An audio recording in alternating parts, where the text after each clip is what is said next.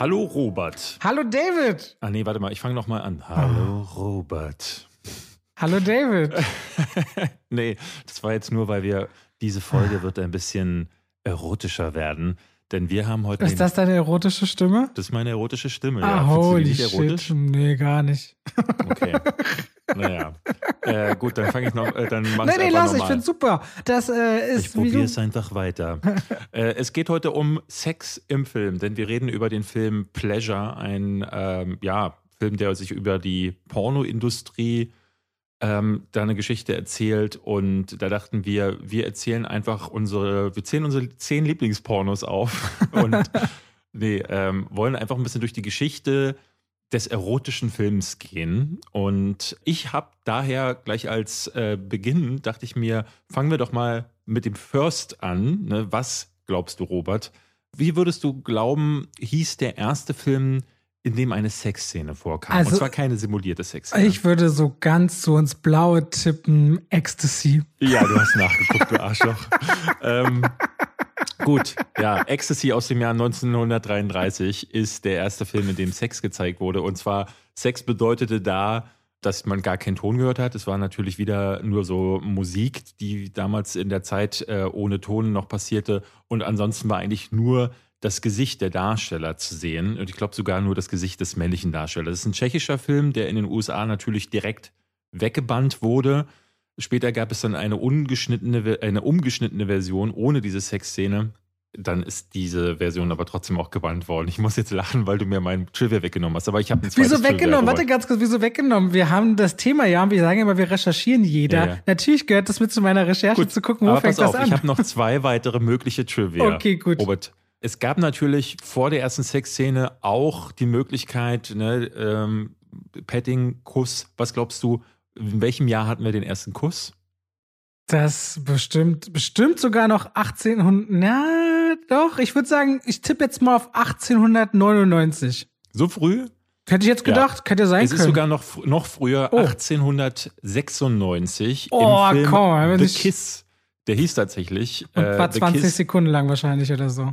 Also da küssen sich zwei und das wurde damals sogar schon als absolute Obszönität ähm, dargestellt, weil das schon als Sexszene damals galt.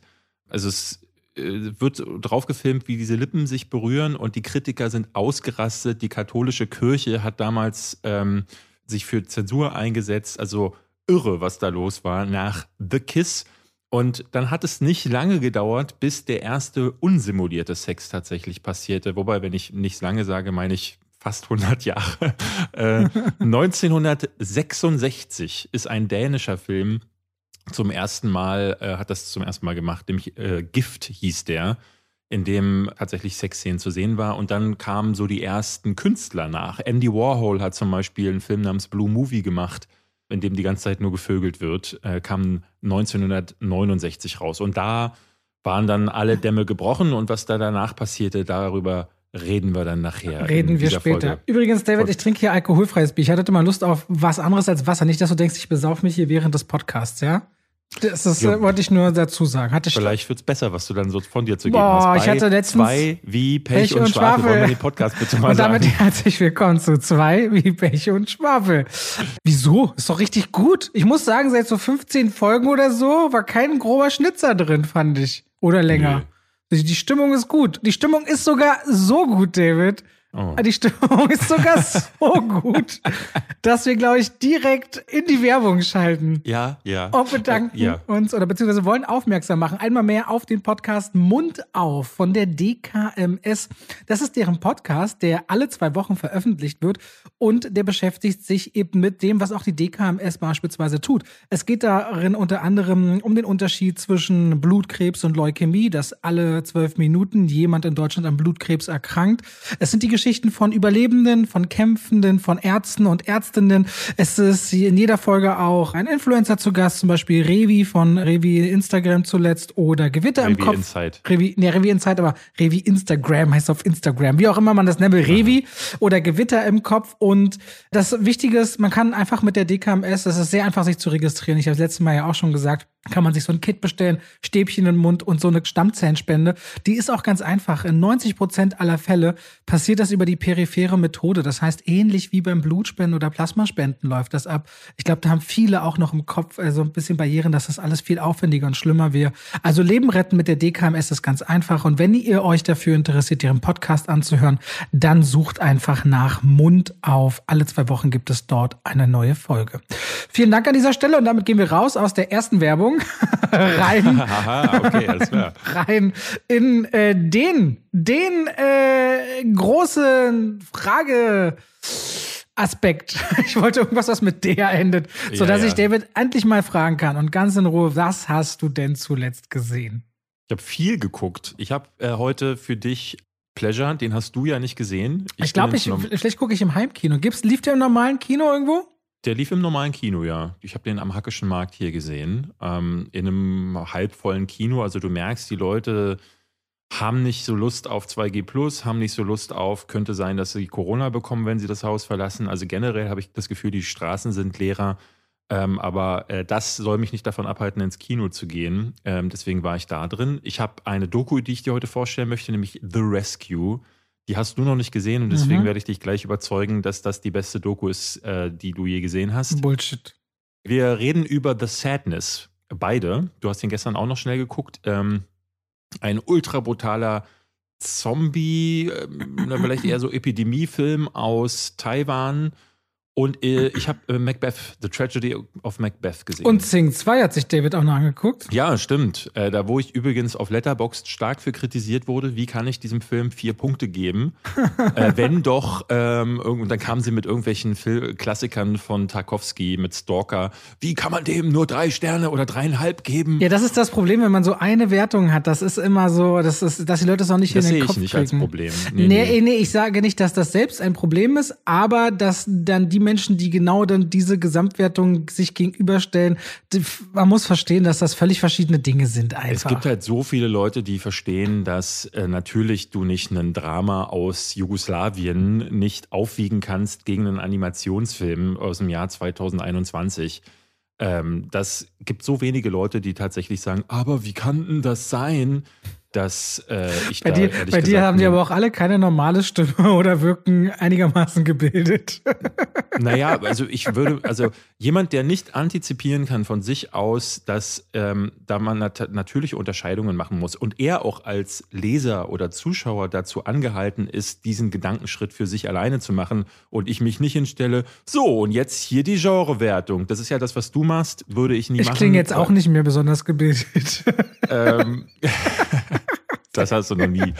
ähm, und das, das finde ich Quatsch. Also wenn man dann den Leuten dann wirklich sagt, und ähm, ne, weil du, da musst du alles gegeneinander aufwiegen. Aber jetzt fangen wir, kommen wir wieder schon zu weit ab. Ich habe noch Schwangesang gesehen, also Swan Song mhm. heißt der. Und äh, hast du eigentlich gesehen, dass ich ein Video gemacht habe, was mal völlig anders war auf YouTube und dafür richtig viel Diskussion kassiert habe? Ich brauchte gar nicht drauf gucken, ähm, ohne zu, um zu wissen, äh, um zu wissen, dass da in den Kommentaren die Hölle los ist. Ta ich habe es jetzt nicht mitbekommen, ja. äh, was da steht, aber ich habe gestern irgendwie deinen Post bei Instagram gesehen, wo du meintest, ähm, dass da war wohl die Hölle los. Ach so, ja, na das, nee, am Ende ist es wirklich sehr positiv und richtig viele Geschichten Geschichten, aber 1500 Kommentare und ich merkte dann, dass es den Leuten richtig was bedeutet, dass ich da mal über was anderes geredet habe. Naja, egal. Da äh, veganen Kram muss ich jetzt hier nicht weiter reinziehen, aber ich wollte nur fragen, ob du es mitbekommen hast. Über welchen Film wollen wir denn zuerst reden, mein Lieber? Wir haben Licorice Pizza noch, da haben wir gar nicht erwähnt. Den, über den reden wir heute auch. Komm, hau raus. Licorice Pizza, reden wir über den, weil die Leute haben mich korrigiert. Das heißt wohl Licorice und nicht Licorice und Licorice. Licorice. Mhm. Licorice. Licorice. Äh, ja, wir haben, David hat ja schon mehrfach im Podcast vorausgeschickt, dass es sein Film des Jahrhunderts gefühlt ist. Der neue Aha. Film von Paul Thomas Anderson, der hat äh, The Master and Heron Wise, der, der Seidene Fahren, der Will Be Blood, Magnolia gemacht, viele Musikvideos. Und erzählt die Geschichte von äh, einem Jungen namens Gary, der ist 15 und der eine Fotoassistentin namens Alana kennen und der Film steigt damit ein, dass er sofort versucht, sie zu umgarnen. Und obwohl man sagt, hä, wenn sie so Mitte 20, ja 15, das passt halt nicht, will ja unbedingt ein Date mit ihr. Aber da er als so Kinder-TV-Darsteller kein Unbekannter ist, hat eine PR-Agentur, ist super selbstbewusst, ist schon so ein kleiner Hochstapler, kriegt er sie dann doch irgendwie dazu, dass sie sich zumindest in der Bar treffen.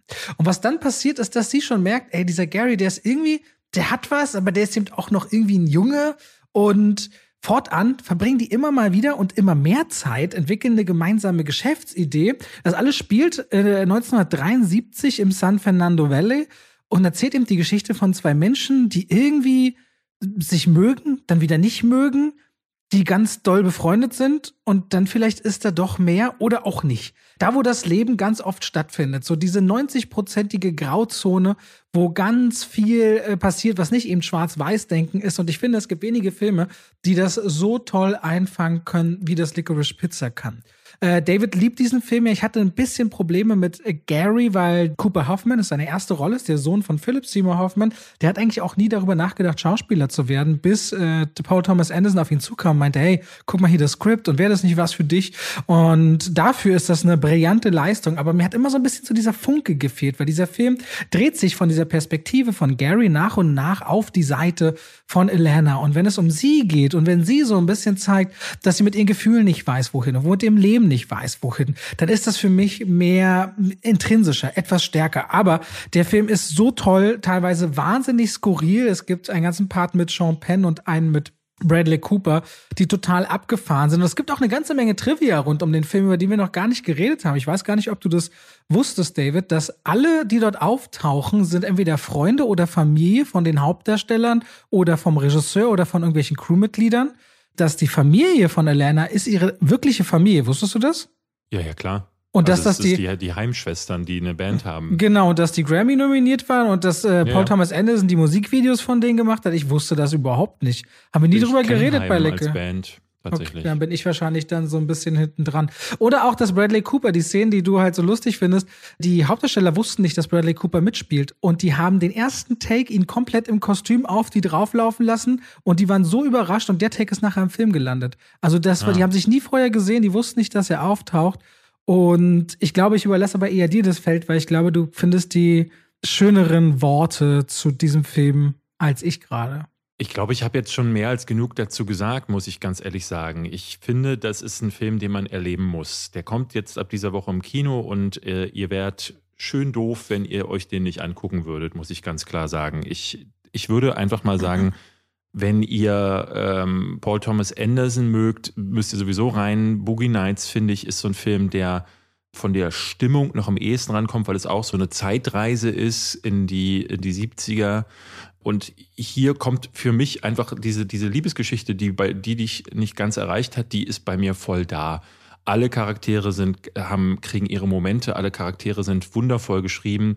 Das Miteinander ist wundervoll geschrieben, weil es ist eben nicht so eine straightforward äh, Liebesbeziehung, wo die beiden sich kennenlernen, dann gibt es die typ typischen Aufs und Abs. Kurz vor dem Finale gibt es dann nochmal das Zerwürfnis, bis sie sich dann aber dann doch vertragen, weil er auf sie zurennt und sagt, Schatz, ich liebe dich doch. Ja, das ist ähm, Romantik einmal eins und das macht der Film eben nicht so, sondern er ist ein sehr, sehr realistischer Film in der Hinsicht, dass Alana zum Beispiel überhaupt nicht weiß, was sie will. Schon allein die Tatsache, dass ich der festen Überzeugung bin, du sagst, du nimmst ihr das ja ab, dass sie 25 ist, aber sie wechselt in dem Film mehrfach ihr Alter weil sie, glaube ich, einfach gar nicht so weit entfernt ist von Garys Alter. Und den findet sie auf der einen Seite im ersten Moment schmierig, aber irgendwie findet sie ihn dann wieder faszinierend. Und er wirkt so wie einer, der, der Dinge einfach nur haben will. Ne? Das ist eine Sache, die du zum Beispiel nach, der, nach dem Kinobesuch meintest du, ihm nehme ich das nicht ab, er wirkt nicht ehrlich bei dieser Beziehung. Und ich denke mir, auch das ist ganz realistisch, dass Pärchen manchmal ähm, an der Oberfläche was transportieren, und das, was sich aber tatsächlich dann äh, unter der Oberfläche zeigt, ist ja das, ne, was er so zeigt, ist so, so eine gewisse Gleichgültigkeit und dass er auf anderen Frauen hinterher guckt. Aber am Ende rennt er durch die halbe Stadt. Ne? Und ich finde, das gilt auch fürs echte Leben. In der Liebe ist es meiner Ansicht nach oder aber auch in Beziehungen, also auch bei Freundschaften und anderen Dingen, ist es eigentlich immer wichtiger, dass das, was man tut und nicht das, was man sagt. Ne? Und wenn er sagt so, na ja, nee, ach, mach doch, geh doch. Und dann rennt er, wie gesagt, durch die ganze Stadt, weil er ohne sie nicht kann, dann ist das für mich ein deutliches Indiz dafür, dass da eben ganz viel Gefühl ist, wie die beiden nach diesem Film miteinander weiterleben werden oder ob und ob das eine Beziehung für die Ewigkeit ist, das ist irrelevant, weil ich glaube, dieser Film nimmt sich, nimmt so eine Schere, schneidet einmal so einen, so einen großen Kreis um diesen kleinen Fleck, in dem man diese Charaktere erleben kann. Aber so lebendige Charaktere in so einem lebendigen Umfeld habe ich lange nicht gesehen und deswegen liebe ich den Film dafür. Es ist aber definitiv auch ein ziemlich arthausiger gehaltener Film. Das heißt, wenn ihr eben so stringente Geschichten sonst gewohnt seid, müsst ihr dem Film auch ganz gezielt dahingehend eine Chance geben wollen. Der ist sehr langsam erzählt, aber in dieser Langsamkeit. Nicht gar nicht, gar warte, lass mich, lass mich ausreden. Ich finde, in dieser, naja, im Grunde, oder andersrum, es bewegt sich nicht so viel und dann wollte ich sagen, und doch bewegt sich so viel, aber vieles eben drin und nicht ausschließlich draußen. Und manche Szenerien oder Schauplätze, die stattfinden, wie diese ganze Exkurs mit einem LKW, den braucht der Film eigentlich nicht unbedingt. Der Film spinnt sich immer wieder an so Schauplätzen ab, wo du denkst, hättest das jetzt gebraucht? Nein. Hättest das jetzt gebraucht? Nein. Aber am Ende entsteht daraus eben ein Film. Und das gibt ihm so einen ganz eigenen und anderen Rhythmus. Und äh, das meinte ich mit so langsam. Der guckt ganz viel nach links und rechts und hat auch eine sehr, wie ich finde, teilweise verträumte Kamera, die ich sehr mochte. Das ist halt ein anderes äh, Geschichtenerzählen. Und zwar Ja, und ich das versuche ja das Publikum darauf einzustellen. Ich sage nicht, dass ich das schlimm finde. Ich finde das angenehm und Ja, gut. nö, ich will es auch nur nochmal einordnen. Ich, ich finde, es ist halt ein anderes Geschichtenerzählen. Und zwar eines, dass die Geschichte nicht klassisch erzählt und ähm, dann eben eine, eine große Narrative hat, sondern die Geschichte wird hier erzählt durch Momente. Und die Momente funktionieren deshalb und halten zusammen, weil die Charaktere äh, auserzählt sind. Das ist die große Leistung von Licorice Pizza, dass er den Charakteren so viel Fleisch gibt auf die Knochen, dass äh, egal ist, ob da jetzt ein, Spannungsmoment passiert oder der große Twist passiert, sondern ähm, das, was die Charaktere erleben, wird dadurch spannend, weil man den Charakteren so sehr ans Herz gewachsen ist. Nee, andersrum. Die Charaktere einem so sehr ans Herz gewachsen Mein ist. Und David, die mögen auch dich, wie du da in deinem oh, Kino das sitzt. meinst du wirklich, Robert? Ja, natürlich. Also guckt euch den an, könnte man ewig drüber reden, wie ich finde. Ähm, und ich glaube, es gibt dann sicherlich Leute, die sagen, ja, fand ich gut, aber, aber ich glaube, es gibt keinen, der sagen würde, der ist schlecht. Das ist hier nicht Dune, wo man sich, wo man sagt, ey, ich mag keinen Sand ähm, oder ist mir zu langsam, sondern ich glaube, die Leute, die da rein, wissen eh, auf was für eine Art von Kino sie sich einlassen und da wird, da kann man nicht enttäuscht Ja, werden. aber ich, glaub, würde sagen, wer Red Notice mag, findet Licorice Pizza scheiße. Das, ja, das kann gut sein, ja, das würde ich sagen. Ich würde eher Kingsman äh, sagen, aber. Äh, Gab es da ja. wirklich jemanden, der den mag? Ey, unter meiner Kritik gab es ganz, äh, gab's einige, die geschrieben haben, das ist ein ganz fantastischer Film. Ich weiß gar nicht, was du hast. Vielleicht haben sie den ersten Teil noch mal geguckt und haben das nicht verstanden, dass es ein neuer ist. Ja. Äh, ich war übrigens im Ballett letzte Woche. Ach, guck an. War du schrecklich. selbst hast getanzt? Das mache ich. den, kannst du den Schwansee? Kannst du das? Zeig Da- mal vor. Ich war im Schwansee zumindest. War ganz schrecklich. Ja? Ja, ich war in der Verti Music Hall, dachte ich, guck mir das Ding mal an, so Multifunktionshalle. Und das war schon vom Bühnenbild so lieblos gefühlt, so, so Tuch aufgezogen. Wobei es war das Petersburger Ballett, also äh, aus St. Petersburg. Jetzt irgendwie Mhm. schon eine russische Truppe. Aber das Publikum war ganz schrecklich. Ey, und in der Pause, musst du dir vorstellen, beim Ballett, die haben dann so Cola-Kühlschränke und so und du konntest Popcorn und Nachos bestellen. Ich war in der zweiten Hälfte von Schwansee und hinter mir wurden Nachos gegessen. Ich war in Okay. einem Ballett mit Nachos. Ey, es ging gar nicht. Es ging gar nicht. Und auch die, die tänzerische Leistung war teilweise so asynchron am Anfang. Ich dachte, hey, was ist denn da los? Im zweiten Teil wurde es dann besser, aber das Publikum ging einfach gar nicht. Und ich meine, irgendwie 75 Euro eine Karte ist jetzt, glaube ich, Mhm. okay fürs Ballett. Nicht günstig, aber auch nicht extrem teuer. Wollte ich mal kurz sagen. Ich war erschrocken. Wer hat die Musical Ballett, mache ich nie wieder die Kombination. So. Ja, ich war mal ähm, in einer, in einer, ich glaube, es war eine Oper oder so, ähm, und wir haben uns angeguckt Hamlet von ähm, Shakespeare. Ich bin in der Pause rausgegangen. Äh, Es war furchtbar, aber da können wir einen schönen Übergang zu Macbeth finden. Auch das ist ein Film, den ich gerade so durchgehalten habe, muss ich ganz ehrlich sagen. Bin gespannt, was du dazu sagst. Ähm, The Tragedy of Macbeth von Joel Cohen Mhm. mit Denzel Washington und Francis McDormand gibt's in- jetzt auf Apple TV Plus. In was hast du geguckt? Hast du OV geguckt und dann mit Ja. Untertitel? Deutsche Untertitel? Deutsche Untertitel, oder? Nee, englische Unter. Ich gucke immer die Oh. Originalversion. Ja, aber Ähm, ja, ich meine, das ist ja okay. Aber de, den Shakespeare-Stoff hast du dir noch mal Englisch drunter geschrieben und kommst dann hinterher alles zusammenzubreimen? Habe ich mir nicht zugetraut tatsächlich. Na, das, das Ding ist, äh, generell muss ich sagen, die Shakespeare-Stoffe sind, ähm, was die Erzählung angeht, mag es sein, dass diese, dass diese Geschichten zu der Zeit, in der sie entstanden sind, äh, wegweisend gewesen sind. Das kann ich nicht beurteilen, weil da habe ich nicht gelebt. Heute finde ich die allesamt unerträglich, weil du nichts verstehst. Vor ein paar Jahren gab es die Version Version von Justin Kurzel. Hast du die gesehen? Nein. Mit Mike, Oder Michael doch, klar, Fassbender Michael Fassbender, doch, habe ich gesehen. Genau, und Marion Cotillard. Und die mochte ich sehr, weil die war, ähm, was ich an der Version mochte, war, dass Fassbender und Cotillard ähm, richtig gut gespielt haben. Die sind voll in dieser Zerrissenheit der Figuren, dieser Tragik aufgegangen und ähm, haben das gespielt, wie man das in einem Film spielt. Und Justin Kurzel hat den Film auch wie ein Film inszeniert, mit äh, großartigen Bildern, aber auch mit so einer gewissen Dynamik und so einer Kinoästhetik. Tragedy of, of Macbeth ist jetzt, als wäre ich in eine Theatervorstellung gegangen, in die ich nie reingehen wollte, mit statischen Shotkompositionen, mit wirklich schönen Bildern, das kann man gar nicht sagen, aber alles ist furchtbar öde, furchtbar träge, weil die Charaktere zum Teil auf die Kamera zulaufen, da stehen bleiben und dann die unverständlichen Dialoge von, von Shakespeare vortragen, die ja auch im Deutschen viel zu geschwollen und also es ist ja nicht so, dass man da eine große Freude bei hat, diese Sachen zu gucken. Ähm, Wie du allen Menschen, die das liebst, abspricht, dass sie das lieben. nee, nee, nee, das, äh, das ist wieder, warum sind wir wieder an dem Punkt, wo meine nee, nee nee, nein, wo das so verallgemeinert nee, wird, was ich sage? Nee, nee, du hast gerade gesagt, man kann das ja nicht lieben. So ja, Shakespeare-Sprach, meine ich. Ja, aber also das ist jetzt, das würde ich in den Kommentaren finden, so ein Kommentar, weil äh, natürlich so, nee, ist, ist es meine, meine Sichtweise, so, die ich hier wiedergebe und nicht okay. die für die Welt. Naja, okay. Nichtsdestotrotz, ähm, ich fand den, ich fand den sterbenslangweilig, muss ich sagen. Ich habe einige Szenen, fand ich ganz cool. Ähm, aber ich fand Denzel Washington und Francis McDormand völlig fehlbesetzt. Die beiden haben gar keine Chemie.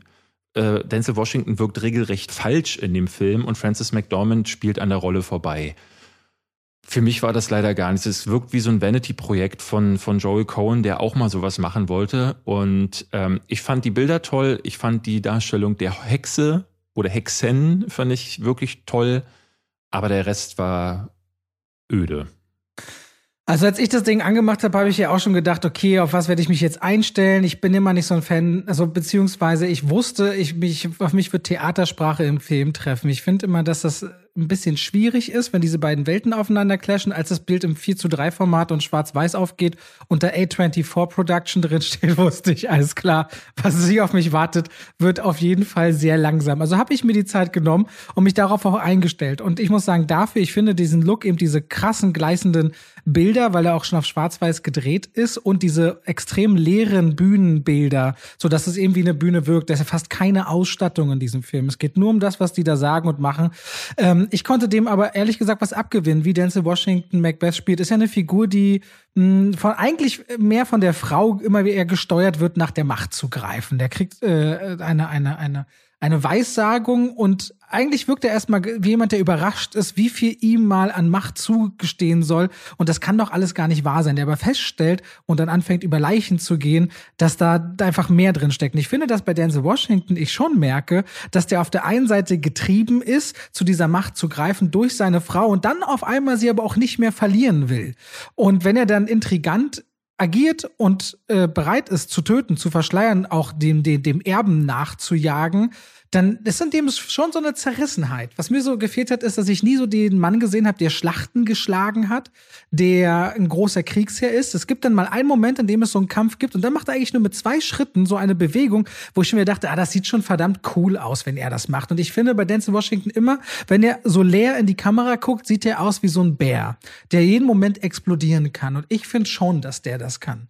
Ähm, der hat eine Menge Bühnenerfahrung okay, der setzt sich ja auch für Theaterstücke ein, die ins, äh, auf die Kinoleinwand sollen, zuletzt ja namentlich Francis und hat eine ganze Reihe von Sachen rund um, ich glaube, um, wo spielt Francis nochmal, weißt du das? In, in Boston? Ist das Boston? Keine Ahnung. Rund um eine Stadt, die er ja auf die große Leinwand bringen will. Und ich sehe den unglaublich gerne. Und ich habe ihn ja auch gerne, weil ich habe noch nie, glaube ich, Macbeth in, äh, als von einem Schwarzen gespielt gesehen. Ehrlicherweise äh, fand die Kombination interessant. Ich finde aber auch, dass Francis McDormand eher nicht so wirken, als wären die jemals ein liebendes Paar gewesen. Aber trotzdem finde ich, beiden sieht man diese Bühnenerfahrung, dieses künstlerische, diese Wirkung, dieses Spiel wie im Theater ist sehr groß, sehr gestelzt für die letzte Reihe an. Aber es ist eben ein Theaterstück als Film eingefangen. So wie wenn man sich Hamilton auf Disney Plus anschaut. Du guckst dir halt keine eigene filmische Inszenierung an, die da mit verschiedensten Settings und Orten und allem arbeitet. Schon mal ganz weit weg von Romeo und Julia damals so eine Idee, eben alles in den Film zu packen. Es ist ganz klassisch ein Theaterstück, was dann so in Bild eingefangen wird. Sehr trocken, sehr künstlerisch, aber ich habe mich ehrlich gesagt darauf eingestellt und dafür bin ich damit voll in Ordnung gegangen. Fand das also richtig, ist nichts, was ich, also ich fand es gut, aber nichts, was ich mir mehrfach gerne angucken möchte jedes Jahr. So. Es ist, glaube ich, diese Kombination aus äh, Joel Cohen, ähm, aus Denzel Washington, ne? also all diese Namen, die da dran hängen, äh, die haben in mir irgendwie dieses Gefühl erweckt, das könnte Macbeth mal auf eine andere Art und Weise sein. Vielleicht finden sie einen bestimmten Twist, vielleicht einen Turn. Äh, tatsächlich ist es halt einfach, wie du sagst, ein Theaterstück. Und ich, ich bin nicht in ein Theaterstück gegangen. Ich habe einen Film angemacht und ich mag mich gerne auch überraschen lasse, ähm, aber das hat mich negativ überrascht, weil ich halt dachte so, nee, es gibt, es gibt bessere Verfilmungen und selbst diese, die wirklich ultra dröge Roman Polanski-Version äh, ist cinematischer als das hier. Und jetzt könnte man sich darüber streiten, was cinematisch bedeutet, weil das hier das ja auch irgendwie ist, aber mir ist es zu sehr Theater. Zu ja, man sieht es ja auch an Elementen wie Musik kommt so gut wie gar nicht vor Macbeth. Es gibt nur in Spannungsmomenten. Also das typische, was Film, Film ist nochmal eine Komposition aus verschiedensten Kunstrichtungen. Ne? Das Schneiden, das Film, das Schauspiel, die Musik, das Kostüm und so weiter und so fort. Und wenn du natürlich das reduzierst eben auf so eine Bühnenperformance, wo vieles davon sehr oder gar nicht stattfindet und man in erster Linie Filmliebhaber ist, dann kann ich verstehen, dass einem das nicht gefällt. Ich frage mich dann natürlich, oder, oder mein Kopf dachte gerade, ist das vielleicht zum Beispiel ein Grund, weil du sagst ja auch Tick, Tick, Boom und so ist ja nicht deins, weil es so weit wegführt vom klassischen Film hin zu einer anderen Form, die du eben nicht eigentlich so dolle findest. Das würde ich nicht sagen. Ich glaube, das Problem mit den meisten Musicals, und das hatte Tick, Tick, Boom für mich auch, ist, dass die Geschichten immer weichen müssen für das Getreller. Und das ist okay, wenn, wir können ja gleich über Sing 2 reden. Genau, ich versuche Übergänge zu schaffen. Und das ist okay, wie in Sing 2, wo ich das Gefühl hatte, so jetzt kann ich hier wirklich einfach mal Hirn ausschalten und Seele anmachen. Weil das für mich äh, ein Film war, wo ich dachte so, ey, da wirst du geflutet mit Tanznummern, mit bunten Bildern, aber auch mit wirklich gutem Humor. Ähm, und das ist dann einfach, du kannst gar nicht darüber nachdenken. Ne? Hinterher habe ich überlegt, ähm, was sind denn das überhaupt für Charaktere in Sing gewesen? Ich habe den ersten Sing nicht gesehen und ich weiß nach Sing 2 immer noch nicht, wer ist Buster Moon? Wer sind diese Tiere? Ähm, äh, gar nichts wird erklärt. Keine, keine, keiner dieser Charaktere wird erzählt. Es gibt keinerlei Charakter-Arcs, weil die ja alle ihre Charakter-Arcs schon im ersten Teil hatten. Und das ist oft bei Animationsfilmen es geht so. so. Es geht so, muss man ganz ehrlich sagen. Auch nach dem ersten Teil. So, Johnny bekommt eine richtig schöne Geschichte so mit seinem Papa. Das ist ja sehr toll. Der ist eigentlich alles ablehnt, was sein Sohn macht im ersten Aber Teil. im ersten Teil. Also genau, genau, wollte ich gerade sagen, im ersten, genau. das, ich meine, das ist wahrscheinlich die größte Charakter-Arc, die gebaut wird. Das meiste, das spürst du, Buster Moon mag einfach nur Theater und im ersten Teil will er halt ein Theater retten, ne? Ne? Genau. Das ist so die Geschichte. Und der erste Teil, glaube ich, der ist, das ist wirklich dieses Charakterding und der zweite Teil ist einfach nur laut. Und ich kann, ich gehe mit jedem mit, der sagt, der vor, vor allen Dingen, wenn du den ersten Teil mochtest, das ist mir jetzt genau diese typische Fortsetzung, die Hollywood gerne macht. Mehr von allem, mehr laut, mehr bunt, mehr, mehr wild, mehr Musik. Ähm, ich muss sagen, ich hatte das gar nicht erwartet. Ich bin mit, äh, mit so einer Haltung reingegangen, oh Gott, ich habe gar keinen Bock, aber meine beiden Girls wollten den unbedingt sehen. Und ähm, die Mädels um uns herum, also es saßen mehrere Damen ähm, und auch Jungs in der, in der Reihe bei uns, die haben alle angefangen zu tanzen. Und das ist natürlich dann nochmal eine besondere Freude. So Kinder oder auch Erwachsene? Mhm. Kinder. Okay. Nee, Kinder, ja gut, meine, meine Frau hat auch getanzt natürlich, äh, die ist da ja wie, wie ihre Tochter. Ähm, und, aber es ist super schön gewesen, das auch zu sehen. Und ähm, ich habe bei einigen Witzen laut lachen müssen und ich muss nicht oft laut lachen, sagte ich hier ja schon häufig. Und dadurch war das mir egal. Das war dann gar nicht so schlimm, dass die Charaktere nicht erzählt werden, dass die Handlung ne, eigentlich auch, ne, wenn man sich überlegt, ähm, also es gibt immer wieder so auch richtig darke Momente. Ne? Dann will der eine den, den Buster Moon umbringen, dann brechen die am Ende in sein Theater ein und ich, da gibt's viele Animationsfilme, die da einen viel einen moralisch schöneren oder eine schönere Geschichte für erfunden hätten. Aber für mich war das okay. Und weil ich manchmal eben auch einfach nur mal mich meine Seele baumeln lassen will und mir mein Guilty Pleasure um die Ohren hauen lassen möchte, ist das für mich dann auch mal vier Sterne wert. Ne? Ha ähm, hast du den, habt ihr den dann in Deutsch geguckt? Wahrscheinlich, ne? Wir haben ihn auf Deutsch geguckt, ja. Also ich fand schon wieder Wotan Wilke Möhring als Mr. Crystal, der böse Produzent, das geht gar nicht stimmlich. Nee, ist schrecklich. Ey, wirklich, ja. du weißt, dass Bobby Cannavale das, oder Carnivale im Original spricht. Ich finde zum Beispiel Katharina Thalbach macht das als Miss Crawley on point. Die ist super witzig mit ihrer Stimme. Ja. Und ich finde auch Bastian Pastewka als Buster Moon funktioniert, ja. weil man spürt so dieses Verträumte. Aber in den Stimmen war teilweise qualitativ so ein Unterschied. Und ich fand auch jetzt äh, Peter Maffei als Hal Calloway. Ich muss überlegen, es ist Bono von YouTube im Original. Mhm. So, das ist schon ein bisschen merkwürdig. Ansonsten, was ich so, was ich eigentlich schade fand, der Teil jetzt, erstens die Trailer-Kampagne, im zweiten oder dritten Trailer siehst du gefühlt alles. So der ganze Film runtergeschnitten auf drei Minuten. Das habe ich mhm. überhaupt nicht verstanden.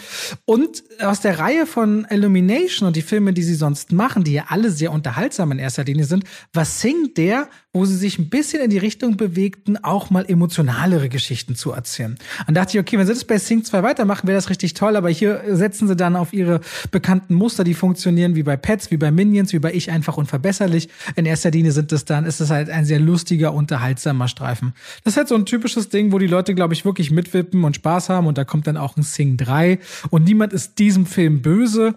Ähm, du kriegst dort fairerweise genau das, was du, glaube ich, erwartest. Und das, das ist auch in Ordnung. Ich würde mir bloß langsam wünschen, dass Illumination auch mal so ihre eine Reihe findet, wo sie, wo sie ein bisschen mehr wagen als das funktionierende Popcorn-Kino. Das können sie so. Aber so das Emotionale, was DreamWorks oder Disney Animation oder Pixar immer wieder hinbekommt, das würde ich mir von denen mal wünschen, das damit ein bisschen mehr zu paaren. Es ist halt auch so, ne, der, der Weg des geringsten Widerstands, den Animationsfilme für meinen Geschmack äh, sehr häufig gehen. Ne? Also wenn du keine Ideen hast, nimmst du halt Tiere, die können tanzen oder singen oder sind halt Haustiere. Oder jetzt kommt dann DC Super League Pets oder wie das heißt. Dann gibt es die Gangster Crew. Hatte ja, ich irgendwie als Warner Trailer tut sich gesehen. mit Animationsfilmen ja auch schwer. Bis auf den großartigen Smallfoot ist da ja nie was äh, Gutes bei rumgekommen. Ja. Den hast du immer noch nicht gesehen, ne? Nee, nee, nee, ah, habe ich nicht gesehen. Ich habe übrigens ähm, auch, äh, ich hatte nach dem Film, weil Julia Beautix spricht ja, glaube ich, diese kleine, ist das diese, diese Lynx-Katze? Also diese, ist, oder was ist das, ein Karakal? Ich glaube, die Tochter halt von dem, von dem Produzenten, meinst Ach so, das ist Julia, nee, Julia weiß ich, Nee, weiß ich nicht. Weiß ich, ich dachte, nicht. das ist diese breakdancende, äh, ich glaube, das ist ein ah. Karakal oder ein, ein, ein Lynx oder so. Ähm, und da, da dachte ich so, mh, okay, ja, du merkst halt wieder, sie sagt so die Lines auf und es funktioniert auch, aber so wenn YouTuber ins Mikrofon sprechen, das funktioniert eher so mittel. Das war bei Gronk damals bei, bei Lego Batman, glaube ich, war das ja, war er der Joker. Dann letztes Jahr oder vorletztes Jahr war ja Julian Bam Sonic. Fand ich weiß gar nicht, ich, ich hatte den auch auf Deutsch gesehen und ich muss sagen, es ging. Es war, ja. war nicht verkehrt. Ich fand den auch in Everest mit Dilam zusammen ging das auch super klar. Weißt du, wer mich richtig geflasht hat? Nicht Sally. Sally fand ich nicht gut, aber Sallys Tochter in Boss Baby 2. Die hat mal perfekt abgeliefert. Sallys Tortenwelt? Oder ja, Sallys, ja, sie heißt jetzt, glaube ich, Sallys Welt einfach nur, weil sie alles macht, sich was Torten. Ah. Aber sie spricht mit ihrer Tochter zusammen und die Tochter hat auch richtig viel zu sagen in Boss Baby 2. Und das macht die Tochter richtig gut. Ich hatte jetzt auch tatsächlich, bin rausgekommen und dachte, nö, das will ich jetzt auch mal machen. Ich wollte das schon ewig mal machen. Aha. Äh, selbst, selbst Aaron Troschke hatte, glaube ich, mal in, ähm, was war denn das, äh, Findet Dori, einen, einen Fisch oder so gesprochen und habe dann irgendwie einen Agenten angeschrieben, habe gemeint, so kümmere dich bitte drum, ich möchte auch mal so eine Sprecherrolle. Und der hat so jetzt mal so zwei, drei Sachen angefragt, vielleicht klappt das ja weil ich will jetzt auch mal scheiße das ist auch Film so klingen. Das ist auch so weird. Ich hatte dir jetzt zu unserem, unserem äh, äh, Thema Sex im Film auch noch eine Szene geschickt. Hast du die eigentlich gesehen gestern? Ja, ja, ja. Das ist teilweise so skurril, wenn ich aber manchmal zurückerinnere, weil letztens lief irgendwo Deadpool und da habe ich auch so einen ganz kurzen Partner, aber ich höre mich halt sofort in der deutschen Synchro von Deadpool oder so verschiedenen Filmen, wo ich denke, ja, das ist so weird. Aber es macht Spaß. Ich kann es dir nur empfehlen. Und vor allem am Anfang, wenn du nur so ein paar Takes sprichst, das es fällt nicht schwer. Wenn du mal richtig viel hast, so 30, 90 Takes oder so in einem Film, also wirklich viel, dann kann das auch, da musst du ja richtig mit der Figur und so auch dir überlegen, was du machst. Aber so ist das erstmal total witzig und cool.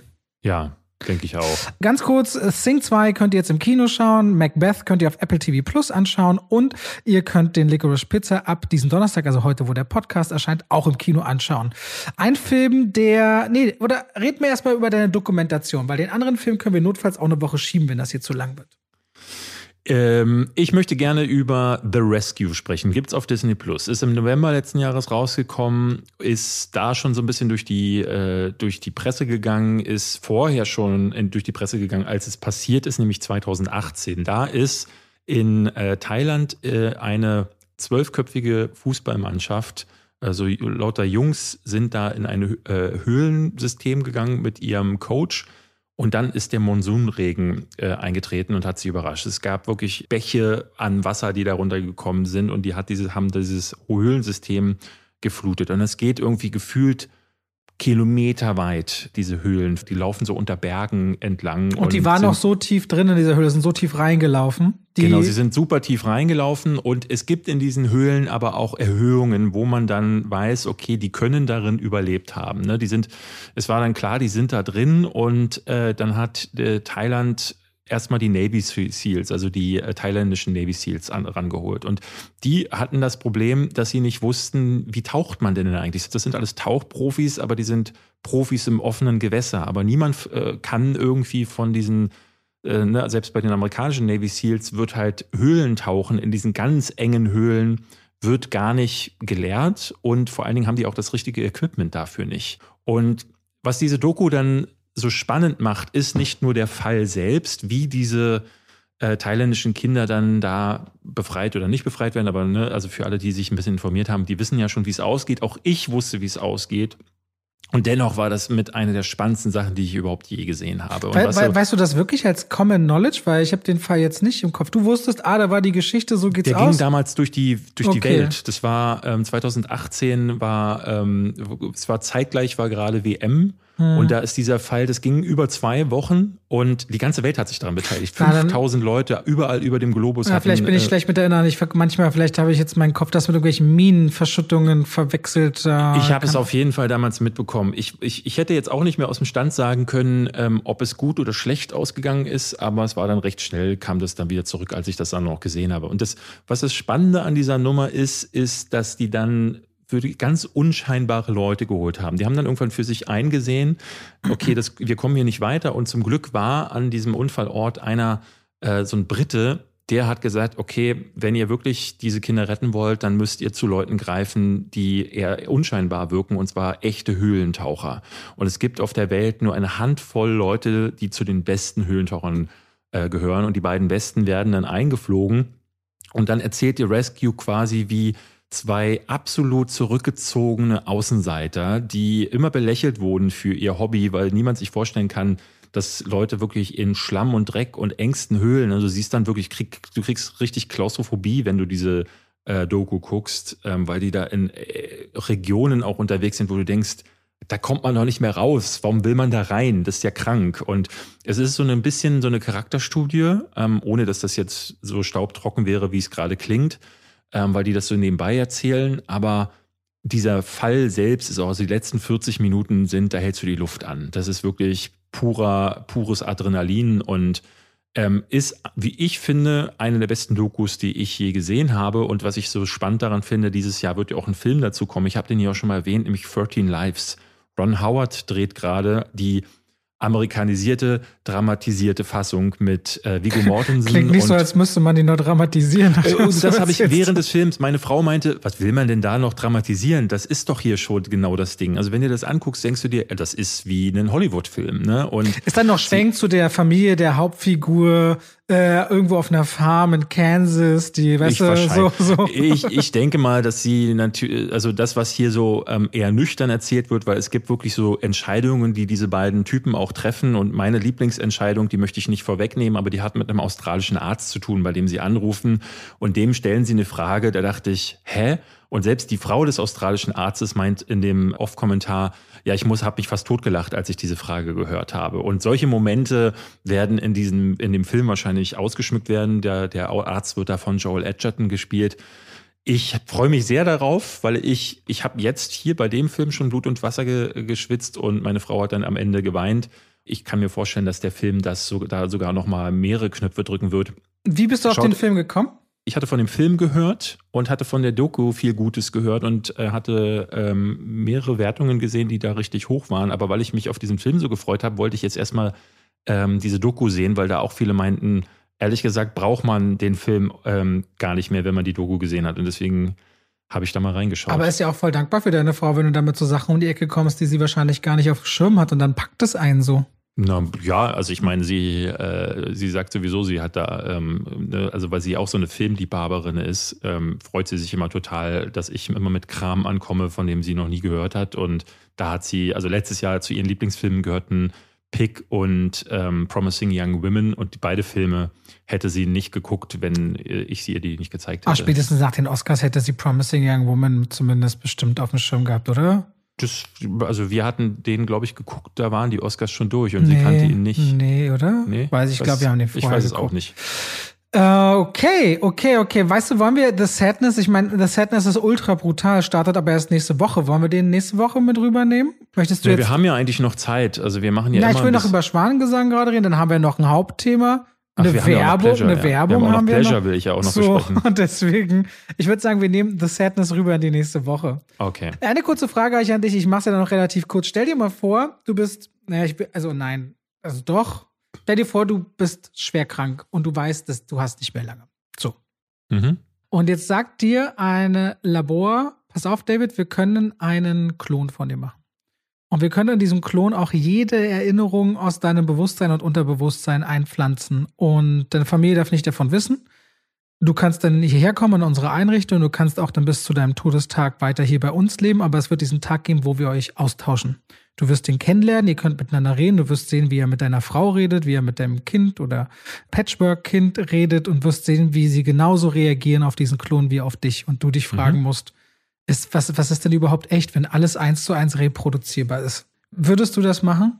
Also jetzt im ersten Moment, äh, als du das sagtest, dachte ich sofort nein. Ähm, meine, meine Frau hat sofort ja gesagt. Bitte? Meine Frau hat sofort gesagt, auf jeden Fall. Nee, ich, ich, also ich, für mich, bei mir ist gerade die Eifersucht hochgekommen, weil ich dachte so, nee, also ich möchte nicht, dass jemand anderes, und es ist ja theoretisch jemand anderes. Auch wenn er vielleicht genau ist wie ich, ist er jemand anderes. Er ist nicht ich. Und ähm, dadurch ist das ein anderer Mensch, der mein Leben führen darf mit den Menschen, die ich lieb habe.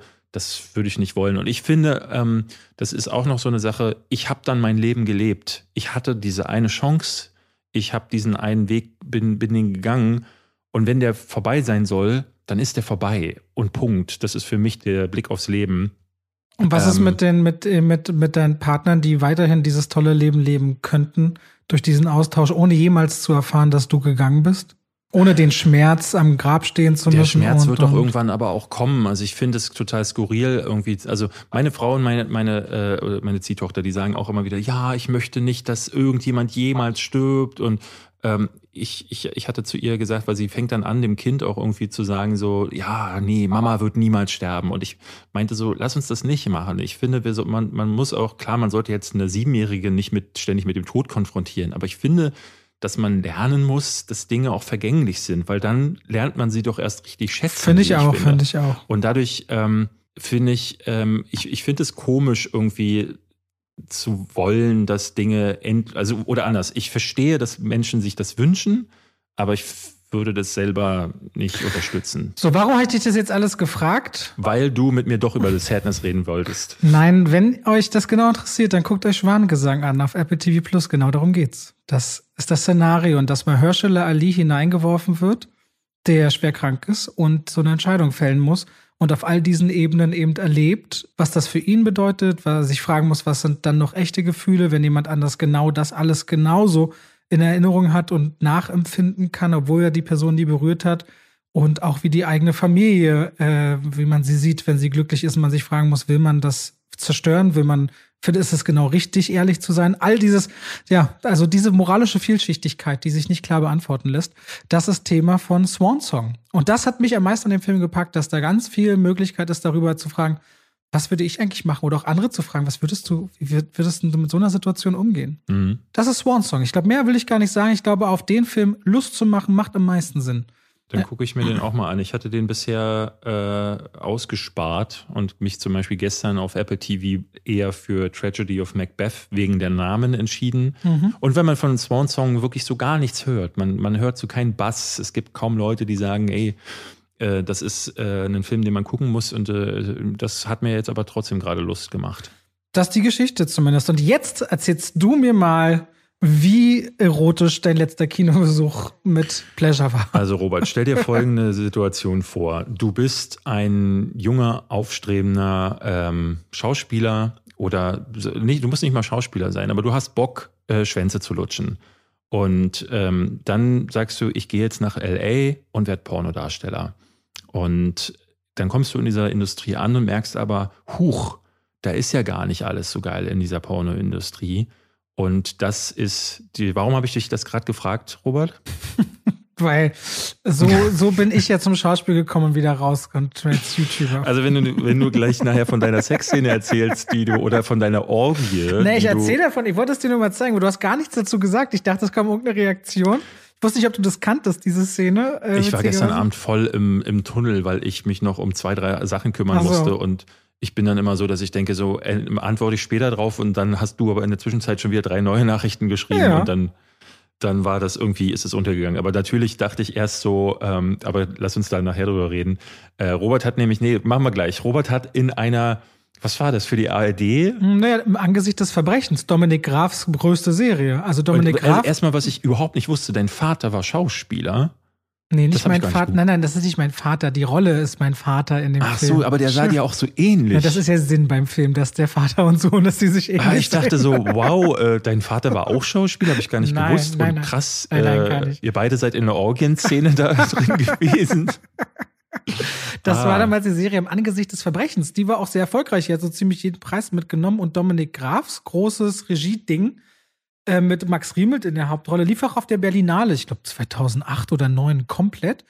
Und er hatte damals aber so viele Drehtage überzogen, dass die Produktionsfirma pleite gegangen ist von ah. dieser Serie. Und es ist so ein Mafia-Milieu, Berlin. Und mittendrin gibt es aber auch einen deutschen Industriellen und seinen Sohn Otto. Der wird dann eingeführt auch in diese Welt, den habe ich gespielt. Und unter anderem gab es, und ich muss damals 19 gewesen sein oder 20, vielleicht 21, ich weiß es nicht mehr genau, äh, unter anderem eine Szene, wo er mich so, wie man so feiert. Wir hatten so mhm. ähm, äh, äh, Fünf-Sterne-Hotel, Kaviar auf dem Tisch, Kaskaden aus Champagner und eben viele leicht bekleidete Frauen. Ich würde sagen so zehn oder 15 am Set. Ein Teil waren die Hauptdarstellerin und ein Teil waren dann eben Komparsinnen, Schrägstrich, tatsächlich, wie ich es rausgefunden habe im Gespräch, Prostituierte. So, habe ich den ganzen Tag mit denen halt gedreht. Die waren halt da komplett nackt und ohne und ich mittendrin. Und irgendwann kommst du so ins Gespräch, weil ich damals Anfang 21 oder Anfang 20 wollte wissen, oh, ein Brust-OP. Und die haben mir so gezeigt, so sieht die Narbe aus und was kostet. Und dann kamen wir in so ins Quatschen. Wenn du den ganzen Tag halt so halb nackt, nackt gegenüberstehst, dann findest du ja auch nicht mehr spannend. Aber auf jeden Fall fiel mir das ein, weil wir über das Thema Sexszenen und Set und das war eben so eine, so eine Orgie, aber eben so ARD-konform. Es gab halt viel Nacktheit, aber nichts Explizites habe ich es nur mal rausgesucht, dir abgefilmt und gestern mal geschickt, damit du siehst, ich war schon mal als Schauspieler in so ähnlichen Situationen und dachte damals, wie ich da so sitze, wow, und das bezahlen die GEZ-Gebühren. Das fand ich einfach sehr, sehr lustig damals. Aber kommen wir zurück zu Pleasure. Pleasure ist ähm, die, es hat letztes Jahr in Sundance und auf äh, äh in Cannes hat äh, relativ viel Aufsehen erregt, weil ähm, ich im Vorfeld irgendwie immer wieder las, dass das hier sehr explizit sein würde. Und ich dachte, das wäre einer dieser Filme, die unsimulierten Sex zeigen. Mhm. Und ähm, hatte dann aber auch gelesen, dass es sehr unangenehm werden soll. Und ich war erstmal überrascht, dass es nicht stimmt. Also es gibt erigierte Penisse in diesem Film, aber darüber hinaus hier und da mal eine Brust, aber das ist es auch schon gewesen. Ja? Also es gibt keine, äh, die, die filmen nicht äh, den Damen in die Geschlechtsorgane rein. Und das fand ich erstmal einen interessanten Ansatz, weil das ist, ist nun mal eine Industrie, in der es wirklich fast ausschließlich darum geht, äh, Frauen zu objektifizieren und denen halt gefühlt in die, jede Körperöffnung Öffnung hineinzufilmen. Und dass dieser Film dann, der gemacht ist von einer Schwedin namens Ninja Thyberg, dass die der heißt sich dafür, wirklich Ninja mit Vornamen? Ninja, ja, äh, toller Name. Ähm, und die hat sich dazu entschieden, halt den Spieß umzudrehen und mal die Männer nur zu zeigen. Was ähm, aber auch noch einen anderen Effekt hat, weil ich das wirklich krass fand, dass diese Kerle, egal in welchen Situationen, immer allzeit bereit sind und immer auf Kommando eine Erektion bekommen können und da liefert dieser Film schon durchaus Einblicke in diese Industrie, weil sie kommt da an, wird dann erstmal in so, einen, in so einer WG mit anderen anstrebenden Pornodarstellerinnen wird sie gepackt und dann zu ihren ersten Drehs gekarrt. Und die sind zum Teil wahnsinnig unangenehm, weil sie halt, ähm, es gibt zum Beispiel relativ früh eine Szene, da wird sie zu so einem Dreh, es ist ein bisschen rougher. Denn um in dieser Industrie recht weit zu kommen, musst du einfach alles mitmachen. Und sie sagt auch am Anfang, sie ist zu allem bereit ähm, und ist sich gar nicht darüber im Klaren, dass das bedeutet, dass sie bei ihrem nächsten Dreh halt auch einfach verprügelt, angespuckt und misshandelt wird. Ne, es gibt so ähm, Porno Kanäle, wo du, ne, wo dieses bisschen, wo Frauen wirklich erniedrigt werden. Und das ist sehr, sehr unschön mit anzusehen. Ähm, es gibt später dann so eine Doppel-Anal-Szene, auch das sieht man nicht, aber es wird halt immer so ne, im Off gezeigt, da passiert dann viel im Kopfkino und es ist schon sind so Momente, wo du denkst, äh. aber insgesamt muss ich sagen, kam ich unbefriedigt raus aus diesem Film, weil ich äh, dachte so, der der positioniert sich irgendwie auf keiner Ebene. Er zeigt immer mal wieder Dinge, die, ja, die jemand, der sich mit der Pornoindustrie nicht auskennt, äh, vielleicht noch nie gehört oder noch nie gesehen hat. Aber letzten Endes hat mich das auf der emotionalen Ebene nicht erreicht, weil die Hauptdarstellerin einfach zu kühl bleibt und man auch nicht viel über sie und über ihre Hintergründe erfährt. Also, weil ich dachte zum Beispiel die ganze Zeit, das wäre so interessant, zum Beispiel zu zeigen, warum entscheidet sich eigentlich ein Mann oder eine Frau dafür, seine gesamte Würde an der Haustür abzugeben und zu sagen, okay, ich gehe jetzt in diese Branche, wo du einfach niedergemacht wirst und wo du auch als Frau vor allen Dingen ein ganz kleines Licht bist, immer einsam bist, weil deine Freunde, deine Familie dürfen eigentlich nichts davon wissen. Und wenn sie es davon wissen, kann man sich nicht sicher sein, ob sie dich nicht dafür verdammen.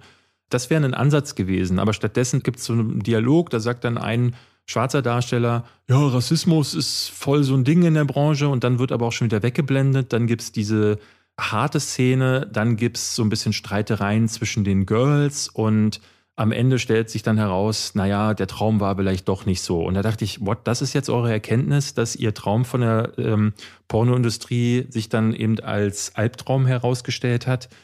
Und dafür muss man ehrlich gesagt nicht mal diesen Film gucken und auch nicht eine Doku, sondern da braucht man sich eigentlich nur mal auf so eine Pornoseite begeben wie Pornhub und scrollt von oben nach unten. Da sieht man ja schon, was los ist.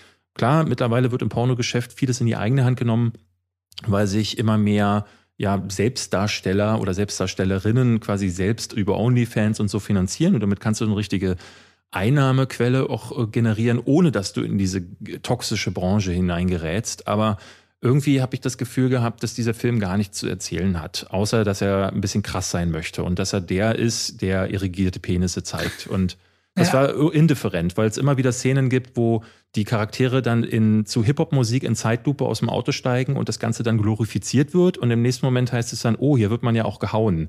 So, und das ist jetzt irgendwie keine Erkenntnis, die dieser Film irgendwie neu für sich auftut. Ja, ist dann auch irgendwie komisch, wenn der filmisch keine Geschichte erzählt, die sich selber trägt oder für, sich funktioniert nee. und du eigentlich nur da reingehst, um dir dann vielleicht diesen körperlichen Part anzuschauen, dann ist es ja wirklich keine paar Klicks weit weg, sich das irgendwie irgendwo ich, anzugucken. Ich bin gar nicht reingegangen um mir den körperlichen Part, weil wenn ich. Äh, ich meine, aber es könnte, ja, aber es könnte ja, es könnte eine Zielgruppe geben, die sagt, oh, das spricht mich dann aber vielleicht doch an, wo du sagst, na okay, aber das, das ist dann auch nicht. Also das ist ja dann. Äh, wenn er filmisch nichts zu bieten hat, das andere ist eben, wie du sagst, nicht so neu. Und vor allem gibt es wahnsinnig viele Dokumentationen, die das mhm. auch zeigen. Es gibt auf Netflix gibt's Rocco. Ähm, das ist ganz interessant, weil man sehen kann, dass Rocco Sifredi, das, das, ist ein bisschen verklärt, aber man sieht, wenn man so ein bisschen genau hinguckt, dass der Mann halt auch völlig zerrissen ist und ähm, dass diese Figuren alle völlig kaputt sind. Leider geht kein Film so richtig weit, weil dafür müsstest du diese Leute befragen und die müssten ehrliche Antworten geben. Und ich glaube, die sind nicht dazu bereit, sich zu hinterfragen, warum sind sie da gerade. Weil wenn sie diese Antworten hätten, würden sie sofort diese Branche verlassen.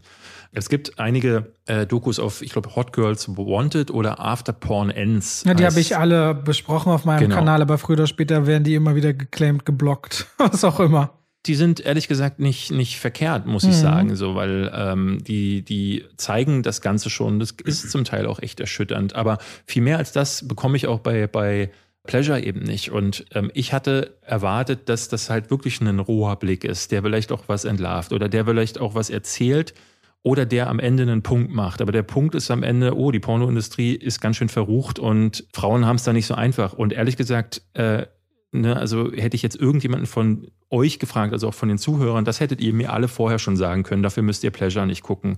Und darüber hinaus hat der Film nichts zu zeigen. Ich habe jetzt immer wieder gelesen von Leuten, die mir auch auf Instagram schreiben, aber das ist doch so ein wichtiger Film. Und ich denke so, es ist schon nicht unwichtig, darauf hinzuweisen, so ist es nicht. aber ähm, auf, wenn ich den als Film bewerte, ist er für mich trotzdem nur durchschnittlich. Okay, schade. Ich hätte mir gedacht, so nachdem, wie es klang, dass da ein bisschen mehr drin wäre, als das, was es jetzt letztendlich ist. Du hattest dich ja auch, also warst ja auch sehr interessiert an dem Film. Ja. Okay, bevor wir zu unserem Segment kommen, wo wir noch mal beziehungsweise über Sex im Film und unsimulierte Szenen, da gibt es ja einige Beispiele reden. An dieser Stelle danke und damit wechseln wir raus aus der Werbung zurück zu ja heißen Szenen in Filmen. Ich frage dich mal jetzt ganz direkt, Robert, weißt du noch, was dein erster Porno war? Kannst du da eine Geschichte zu erzählen? Oder anders, du guckst Pornos, oder? Weil es gibt ja schon Leute, die mir immer wieder auch sagen wollen, ich hatte mal einen Streit mit einer Freundin vor vielen Jahren, eine Ex-Freundin, die zu mir sagte, ähm, ne, weil ich bin da mal offen damit umgegangen, mhm. dass ich äh, Pornos gucke und sie sagte dann, was? Das findet sie furchtbar. Und ich so, ey, alle Männer gucken Porno. So, nein, keiner ihrer Ex-Freunde hätte jemals Pornos gesehen. Ich so, ja, was haben sie dir so gesagt? Aber das heißt nicht, Ich habe noch nie Pornos gesehen, David. Okay, gut. Also nein, Dann bin warte, ich der ich einzige nein, Mann, der Pornos nein. guckt. Ich Offenbar. muss- ich Die Pornoindustrie lebt nur von mir. Finde ich super. Also, von meinen ich, möchte, ich, kostenlosen ich Klicks. möchte jetzt ehrlich sagen, ich bin ja unter anderem, ich liebe meine Frau über alles. Und eine Sache, die ich glaube, ich, die wir beide sehr uns mögen, wir sind immer, ich will nicht sagen nicht Brüder, wir sind sehr offene Menschen. Das heißt, wir reden auch immer, wenn Leute was wissen wollen, äh, darüber, dass wir sehr glücklich damit sind, dass wir immer wieder mal Dinge ausprobieren, offen kommunizieren und Sachen angucken und gemeinsam angucken und so weiter und so fort. Und wir haben da alles Mögliche hoch und runter geschaut. Da gibt's ja auch von Livecams und bis. Natürlich immer so, dass wir in einem Rahmen und so das Gefühl hatten, hey, das läuft hier alles richtig ab und dass man sich nicht in einem falschen Bereich bewegt.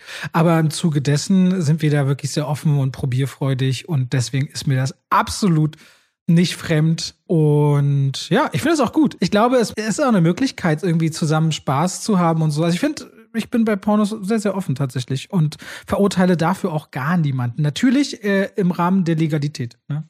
Ich finde das eklig, dass du das sagst, weil ich gucke Pornos nur, weil ich nämlich als Filmkritiker nur dann mich als vollwertiger Filmkritiker halte, wenn ich auch diese Filme. Nein, bei mir ist es Hattest du mal irgendwelche Premium-Mitgliedschaften schon mal? Nee, das habe ich, also das habe ich tatsächlich nie Hab gemacht. ich, haben wir einmal getestet, aber es war dann nicht genug. Und dann gibt's noch eine Seite, die will ich mal, also ich will jetzt gar keine Seitenwerbung machen, aber eine Sache, wo ich dachte, oh, so, das muss ich auch noch mal angucken, finde aber nicht die Zeit dafür. Auf jeden Fall äh, super spannend. Ich finde nicht die Zeit dafür, ist aber auch super. Nee, ich hatte so, nee, es gibt ja so, es gibt ja so die klassischen Pornoseiten, dann gibt's ja sowas wie Make Love Not Porn. Kennst du bestimmt? Weil jedem, dem ich davon erzähle, alle kennen das schon. Ich kannte Make Love Not Porn nicht. Jetzt habe ich seit. Ewigkeiten diesen Newsletter, weil ich mich irgendwann mal anmelden wollte und habe aber nie weitergemacht. Und dann kriegst du immer so ein Newsletter mit so Themen und dann sind so die Thumbnails, wenn du weiter runterscrollst und denkst so, mhm, okay. Und das fühlt sich halt echt an, weil es sind halt so echte Paare, die Freude daran haben. Es ist so eine andere Qualität. So fühlt sich zumindest laut der Message an und das muss ich mir mal angucken. Make Love Not Porn. Ich wollte äh, gerade eigentlich erzählen eine Geschichte zu meinem allerersten Porno, weil die äh, führt auch ein bisschen hin zu einer TV-Serie, die tatsächlich demnächst kommt. Ich bin damals 18 geworden und hatte damals So spät hast du deinen ersten Porno gesehen? Nein, das Ding war, es gab ja kein Internet. Ja, aber Sport dieser 1 Zeit. gab's. Äh, naja, aber das Sport 1 hatte ja keinen Pornos. Also klar, ich habe die Ach so, ersten. die sexy äh, Sportclips, die Äh, zählten noch nee, bei nicht mir so. war es Tutti Frutti, das wirst du nicht mehr kennen. Tutti Nee. Frutti war eine Sendung mit Hugo Egon Balda. Und da Doch, sind das kenn, das kann ich. dachte, das Frutti diesen ist noch Früchtchen. perverse, genau. Nee, nee, nee, es gab Ja, nichts ja. Perverses im Fernsehen. Ich weiß noch, dass es auf ähm, Premiere, was vorher Sky war, äh, oder was Andersrum, jetzt Sky ja. ist, genau, auf Premiere gab es irgendwie abends auch immer so Erotikfilmchen und ähm, die waren aber immer verschlüsselt. Und im normalen Fernsehen liefen diese verschlüsselten Sachen dann mit so einem Rauschen über dem Bild. Du hast nichts erkannt, aber ich habe diese trotzdem geguckt, weil ich immer dachte, dass ich vielleicht erkennen könnte. Und das waren so meine, das war das Erotischste, was ich da hatte. Aber als ich 18 geworden bin, und zwar exakt an meinem 18. Geburtstag, bin ich in München in ein äh, Erotikgeschäft gegangen und dachte so, jetzt bin ich 18, jetzt mal- gehe ich mal in so einen Laden rein und bin da rein und dachte, wurde erstmal völlig erschlagen, weil ich dachte, was ist denn hier los? Ne? Weil auf allen, also du siehst ja dann zum ersten Mal auch so Sachen, die du noch nie gesehen hast. Ne, weil da ja auch auf den Covern schon alle möglichen äh, Körperöffnungen aufgerissen werden und es ja dann auch äh, Sachen gibt, die will man zum Teil nicht sehen.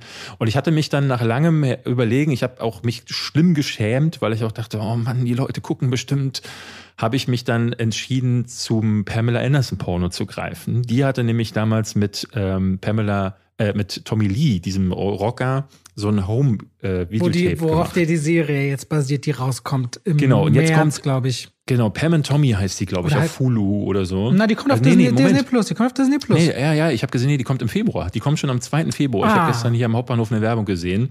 Der Trailer sieht richtig gut aus. Pam and Tommy heißt die. Die beiden äh, Lily James und äh, Sebastian Stan sehen zum Verwechseln ähnlich. Also gerade Lily James heißt sie, oder? Ja, gibt's. Ja, die erkennst du gar nicht. Du, also ich sehe da nur Pamela Anderson. Und das ist quasi die Geschichte, wie sie ihr Sextape äh, gedreht haben und wie das dann gestohlen wurde und zu so einem viralen Hit wurde. Und einer derjenigen, der dieses Tape gekauft hat, war ich. Ich also nach Hause, habe gewartet, bis meine Eltern mal nicht zu Hause sind, das in den Videoplayer gemacht und dann dachte ich so, was ist das denn? Man erkennt fast gar nichts. Also das ist halt so mit ganz miesen Kameras aus, ne, aus den 90ern selbst gefilmt.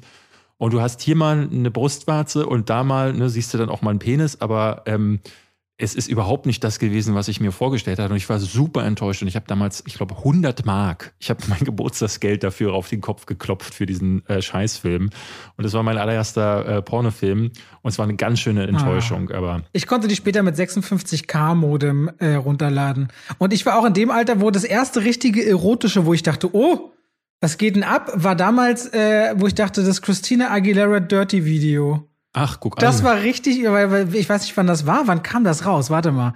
Dirty Christina Aguilera. Ja, das muss in der Zeit gewesen sein, wo auch dieses, ähm, wie hieß denn dieser Song von Britney Spears, wo sie auch so verschwitzt und dreckig war. Äh, arme Slave, Slave. I'm a Slave, genau. 2002, da war ich 15 und da kam Dirty, ich weiß noch genau, ja. 15 war ich, Dirty war für mich so, Alter. Uh.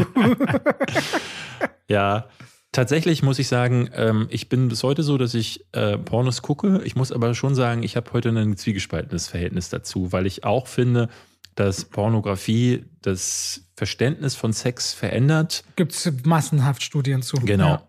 Und ich finde, ähm, dass es wahrscheinlich auch äh, dazu beiträgt, ne, wir, wir leben ja nun wirklich in einer Welt, äh, die sehr, sehr sexistisch ist. Und ähm, ich finde, auch da merkt man klar, wie so die sexuellen Vorlieben der Leute sich wahrscheinlich auch durch den Porno Es ist, es ist auch vor allem krass, wenn du zum Beispiel mal, wenn du Material suchst, was ein bisschen ästhetischer ist, musst du lange suchen. Ja. Ist nicht so einfach, geht fast gar nicht in irgendwelche Premium-Accounts.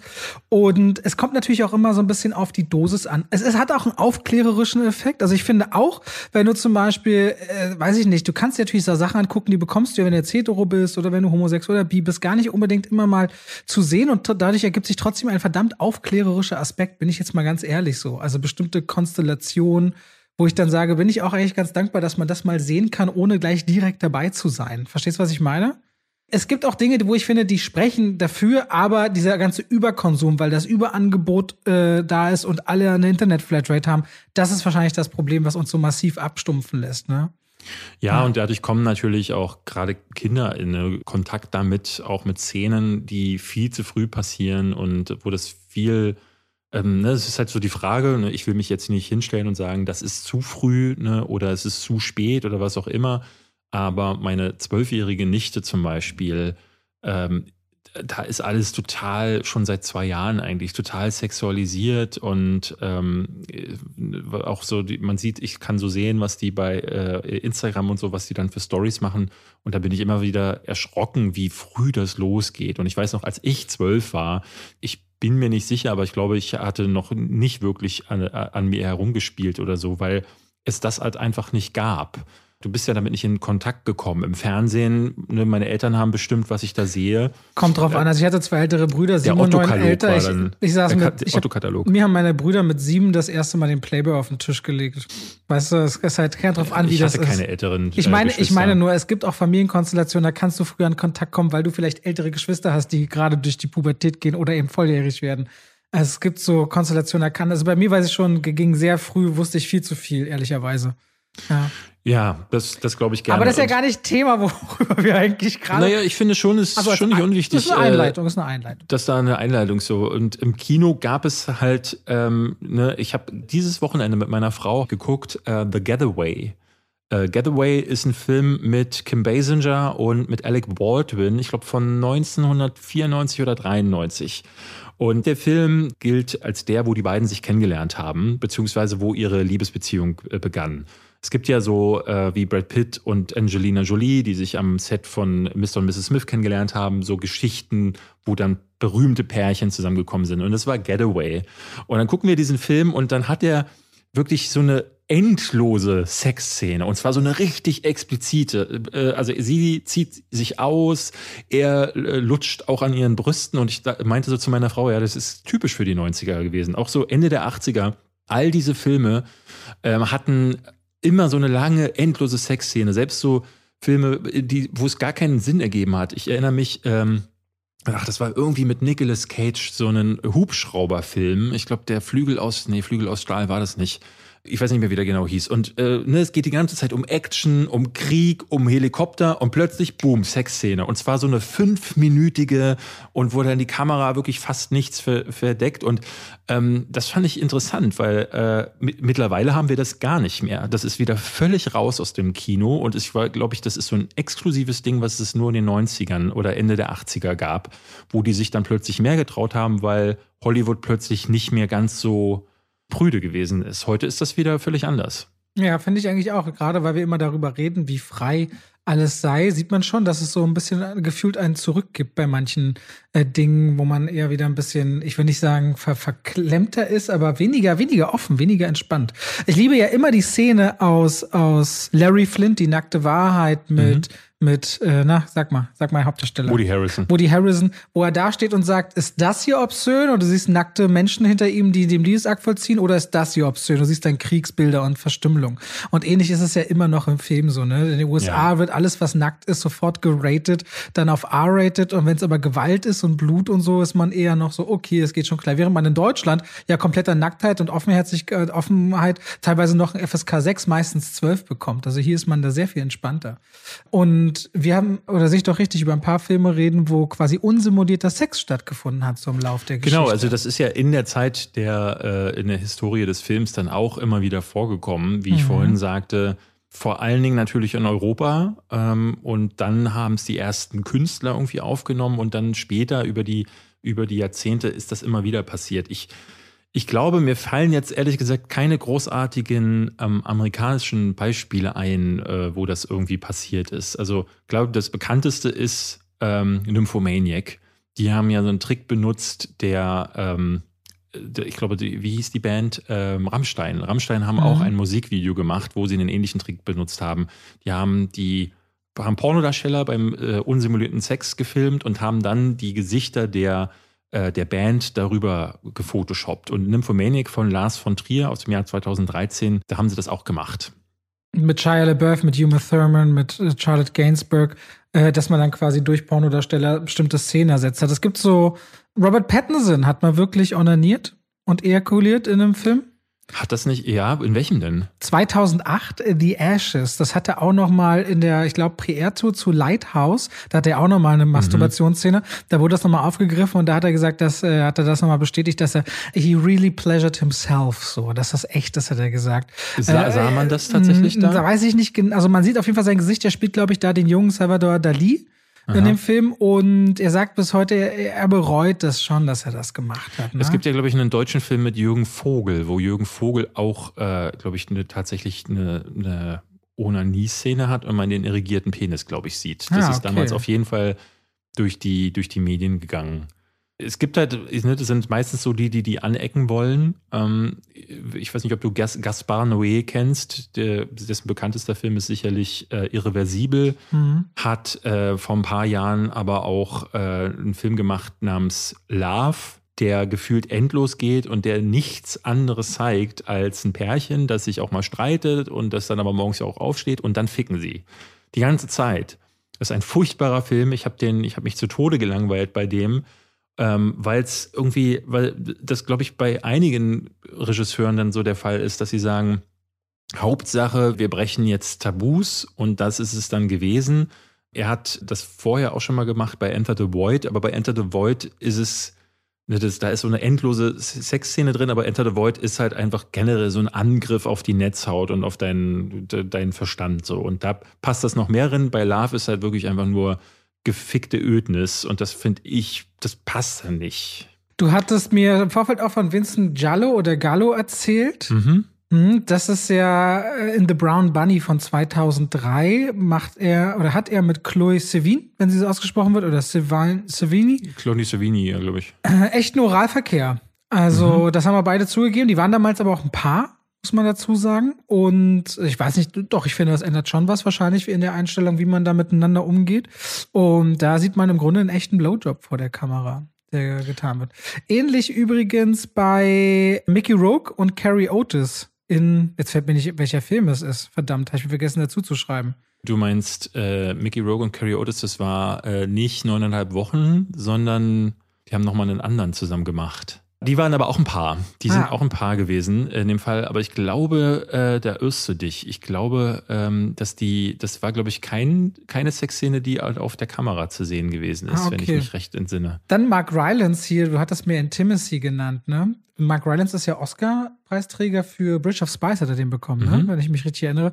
Der bereut das bis heute. Äh, Carrie Fox und er hatten tatsächlich auch äh, eine, eine, eine Oralverkehrsszene und sie ist dafür, findet, hat damit kein Problem gehabt bis heute, ist da auch irgendwie nie gerügt worden, aber er ist ziemlich angefeindet worden wohl und sagt bis heute, er wünschte, er hätte Echt den jetzt? Film nicht gemacht. Ja, er hat gesagt, ich hatte so O-Töne gelesen, dass er das bereut, dass er das, äh, dass er diese Szene zumindest drin hatte. Der wünschte, er hätte das nicht gemacht, habe ich im Nachhinein gefunden. Ja, ich habe ähm, ich hab Intimacy nie gesehen, aber das ist der Film, der immer wieder genannt wird, ähm, als einer, der so als klares Beispiel dafür geht. Und ich, hätte, ich bin ehrlich gesagt gerade überrascht, dass äh, Mark Rylance da mitgespielt hat. Das habe ich gar nicht gewusst. Es gibt auf jeden Fall jede Menge Filme, in, in denen ich, ne, die, die super klein sind. Wusstest du, dass es von 8 mm zum Beispiel eine Fortsetzung gibt?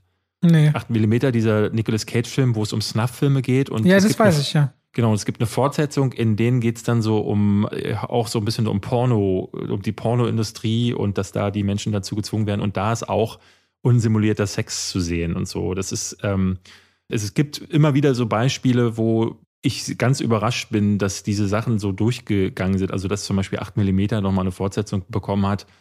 Ähm, ein Film, den ich gesehen habe, ist Nine Songs. Der ist aus dem Jahr 2000, äh, 2004 von Michael Winterbottom. Und das ist auch so ein Pärchen, die lernen sich irgendwie kennen und äh, verbringen dann so eine kurze Affäre miteinander. Ich glaube, so we wirklich wenige Monate. Und dann ähm, gehen die so auf Konzerte und es spielen so Songs. Und zwischen diesen Songs bläst sie ihm ein, holt sie ihm einen runter, haben sie Sex. Auch da keine Handlung, ähm, außer eben das. Und äh, ansonsten wird das gezeigt. Und das ist, glaube ich, leider häufig der Fall. In den seltensten Fällen hast du sowas wie Antichrist zum Beispiel von, auch wieder von Lars von Trier. Da gibt es ja am Anfang diese Szene, wo die beiden Sex haben, auch äh, Charlotte Gainsbourg und Willem Dafoe und dann gibt es dann eine echte Penetration und dann der Rest ist, wie sie sich äh, die Klitoris abschneidet und einen Fuchs ähm, mit Willem Dafoe spricht. Ähm, auch das ist so, ähm, bei Lars von Trier hat man noch häufig das Gefühl, da wären dann einfach nur Aber Lars von Trier hatte bei Antichrist das auch ersetzt durch Darsteller tatsächlich, wie bei mhm, Genau, ja. Dann gibt es manchmal Szenen, wo man denkt, oh mein Gott, wie gut sieht das denn aus? Das muss echt sein. Ich weiß noch, als ich das erste Mal Blau ist eine warme Farbe gesehen habe. Ich weiß nicht, ja. ob du den gesehen hast. Ähm, da habe ich jetzt mal recherchieren gesehen, da wurden tatsächlich verschiedene Vagina-Prothesen verwendet. Und da wurde sich trotzdem ewig überlegt, wie man, welche Kamerawinkel und Ausleuchtung man nimmt, um das Ganze sowohl ästhetisch als auch authentisch wirken zu lassen. Das ist so ziemlich eine der besten Sexszenen, die ich jemals jemals gesehen habe, wie ich finde. In Blau ist eine warme Farbe. Genauso wie sehr eindringlich, obwohl man es nicht sieht, weil es eher mit einem Apfel und einem Apfelessen zu tun hat, finde ich bei Call Me By Your Name. Call Me By Your mhm. Name ist da auch ganz, ganz stark, was das angeht. Ja, es gibt ja so Filme, die tatsächlich sehr nah an die Grenze gegangen sind und wo es immer wieder äh, Geschichten gab, war das jetzt echt? Also diese Frage hat halt immer wieder auch äh, Leute tatsächlich beschäftigt. Also ja. Es gibt einen Fall, ja, ich wollte gerade sagen, Halle Berry und Billy Bob Thornton zum Beispiel in Monsters Ball haben das bis heute offen gelassen. Das äh, eine sehr bekannte oder markante Sexszene, äh, ob das jetzt echt ist oder ob das nicht ist. Jetzt hat man bis heute irgendwie keine klare Aussage zu. Ja, also es gibt äh, so Schauspieler wie äh, Donald Sutherland zum Beispiel, äh, der hat in einem Film, ich weiß, es ist ein Horrorfilm, ich mu muss ehrlich gesagt, kann dir jetzt nicht mal hundertprozentig sagen, welcher es ist, ähm, müsste ich nochmal schauen, aber bei dem wird immer wieder angenommen. Ach so, Don't Look Now, wenn die Gondeln Trauer tragen, heißt der. Mhm. Ähm, da hat er eine Sexszene, ähm, die ist, ist wirklich so echt, zusammen mit Julie Christie, glaube ich. Da haben die Leute hinterher alle gesagt, das muss echter Sex gewesen sein, weil die beiden irgendwie wohl auch eine Affäre gehabt haben sollen zu der Zeit. Und ein anderer Film, der immer wieder genannt wird, äh, der aber durch andere, der größere Probleme bekommen hat, ist der letzte Tango in Paris. Das ist mit Marlon Brando von Bernardo Bertolucci.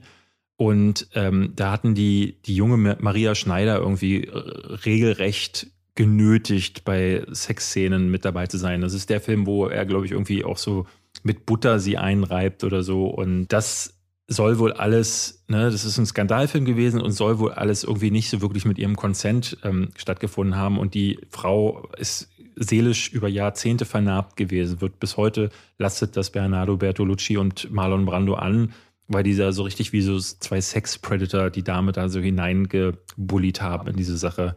Ähm, wenn man der letzte Tango in Paris guckt, ist das super faszinierend und auch diese Sexszenen sind so, wo ich wirklich denkst, boah, krass, ähm, dass das Darsteller auch machen. Aber ja, wenn man dann die Hintergründe mitbekommt, dass da zwei einfach nur irgendwelche Grenzen sprengen wollten und die Frau einfach da reingeraten ist, das ist dann natürlich total ungeil. Absolut. Und ich meine, es gibt auch so Worte wie die Besetzungscouch, ne? Die kennen ja viele. Mhm. So, dass Leute oder dass äh, Schauspieler, Schauspielerinnen quasi ähm, ja Gefälligkeiten für eine Besetzung. Da kann man natürlich auch Richtung Harvey Weinstein und so weiter gucken. Es gibt also vor Filmproduktion eine ganz eigene Welt in diesem Showbusiness, die wirklich sehr dunkle Abgründe hat oder haben kann und das dann auch das manchmal bis in die Produktion hineinträgt. Also, also ich glaube, da wird sich viel bemüht, nicht drüber zu reden. In den letzten Jahren ja zum Glück mehr. Aber es gibt da eben eine ganz eigene, düstere Ecke. Ich wollte kurz noch nachreichen, der Film mit Mickey Rogue und Carrie Otis, den wir jetzt gerade nicht hatten, war Wilde Orchidee. Ah ja, Wilde Orchidee. Das ist der Titel. Mhm, ja, aber auch das, da gab es keinen unsimulierten Sex. Man redet nur äh, immer wieder drüber, weil auch da irgendwie die beiden waren ein Paar und man nahm an, aber auch da denke ich mir so, wer hat Bock? Ähm, also meine Frau ist ja Schauspielerin und die ähm, meinte, sie hat schon so einige Szenen, die hatte jetzt letztes Jahr in so einer RTL-Serie mitgespielt, die jetzt dieses Jahr äh, erscheint, äh, Der König von Palma. Und da musste sie wohl auch irgendwie äh, so strippen vor einem der Darsteller, weil es geht halt so um diese Mallorca-Szene, wie quasi der Ballermann und so, wie das entstanden ist. Und sieht sehr, sehr, klingt sehr, sehr spannend, muss ich tatsächlich sagen. Ähm, und dann muss sie da auch mit Männern knutschen. Und ich meine so, wie kriegt man das denn hin? Also wie, wie, wie machst du das? Und sie sagt, naja, als Schauspielerin blendet man alles aus. Es sind ja auch zum Glück irgendwie ganz viele Leute am Set. Es gibt Menschen, die sagen, das ist, sind zu viele Leute am Set, aber ähm, sie als Frau meint sie, fühlt sich sicherer, wenn mehr Leute am Set sind, weil dann ja. kann sie wirklich mehr ausblenden. Dann ist das für sie Arbeit, dann ist es ein Dreh, dann küsst sie diese Person dann einfach. Und ja. Ich verstehe das. Als ich früher noch gespielt hatte, ich hatte auch am Anfang, äh, gerade in der Sketch-Comedy, wo wir ganz viele Sketche gedreht haben für RTL damals. Also in jeder Folge hast du so 20 Sketche. Da hast du immer auch welche mit so einem leicht verruchten Hintergrund. Da hast du dann quasi jede Person im Cast mal geküsst, auch die Männer, glaube ich, irgendwann mal. Und habe ich auch schon alles hinter, also gemacht als Schauspieler. Also fand ich jetzt auch nicht weiter wild oder schlimm. Ich bin manchmal überrascht, dass Männerlippen weicher sind als manche Frauenlippen, ehrlicherweise. Und ähm, was wollte ich gerade okay. dazu sagen? Du kannst aber als Schauspieler immer auch oder als Schauspielerin ein Closed Set verlangen. Das heißt, dass alle den Raum mhm. verlassen Du kannst, es kann auch so weit gehen, dass du sagen kannst, dass auch der Regisseur nicht anwesend sein soll oder die Regisseurin und nur durch ihren Monitor im Nebenraum gucken und dann Anweisungen gibt. Das mhm. heißt, man versucht damit in den meisten Fällen umzugehen, aber es gibt genug Geschichten, wo das eben auch nicht so ist. Und äh, das wollte ich noch dazu sagen. Kann man halt alles wirklich auch machen. Du hast dann auch, ich weiß noch, einmal gab es auch eine Szene, wo ich quasi nur untenrum irgendwas äh, so ganz Schmales anhatte. Dann hast du ein Riesenvertrauen zu deiner Maskenbildnerin, weil die dich ja quasi so im Intimbereich kleidet und, ja, ja, und, ja, und Final Touch Make-up macht. So, es klingt super weird. Es ist super vor. weird, aber es ist halt, naja, du ab einem gewissen Level von Vertrauen ähm, ist das vollkommen okay. Es ist vollkommen okay. Man darf das halt bei so sensiblen Sachen null missbrauchen. So. Ich habe das jetzt zum ersten Mal ja letztes Jahr äh, wirklich so auch als Partner dann erlebt. So, also ne, meine Frau sagt so, ja, heute geht sie los und muss mit jemandem knutschen und ähm, sie sagte auch so mal, wenn sie in so einer Szene jemanden lieben soll, dann fühlt sie das in dem Moment dann auch richtig so. Und das dachte ich so, wow, okay, alles klar. Das, äh, äh, ne, dann ist man dann kurz verliebt so. Und ich kann mir gut vorstellen, dass wahrscheinlich auch deshalb so, gerade so in so sehr körperlichen Filmen, dann Pärchen natürlich unweigerlich sich äh, äh, am Set finden. Sowas wie Kim Basinger und Alec Baldwin. Ja, das ist halt immer so, glaube ich, so eine Gratwanderung. Du, du, du machst dann professionell deinen Job. Wenn es ja richtig gut ist, dann bist du ja in dem Moment. Und wenn du dann in diesem Moment bist, dann kannst du das ja normalerweise trotzdem lösen, außer du bist jetzt der totale Method Actor von dem Leben da draußen, außerhalb mhm. vom Film. Aber wenn dann passiert, dass du feststellst, oh mein Gott, hier hat, ist gerade was passiert und das kann ich jetzt auch nicht ungeschehen machen, das lässt sich da nicht los. Ja, das kann mhm. natürlich problematisch sein. Ja. Aber generell muss man wissen, so ein Filmset ist ein sehr unsexier Ort, ne? Stehst dann da, ist kalt oder ist zu heiß im Scheinwerferlicht, voll viele Leute gucken, in alle Ecken. Also angenommen, es geht in Richtung Intimbereich und dann sind dann drei Leute, die Licht gucken, mit der Faust davor halten, gucken, wie über den Knochen das Licht fällt, mit dem Lux-Messgerät nochmal den Schenkelwinkel. Also es gibt nichts Unsexieres mhm. in manchen Situationen. Man darf sich auch wirklich nicht ausmalen. Also bei einer Schlachterei ist, glaube ich, manchmal sexier.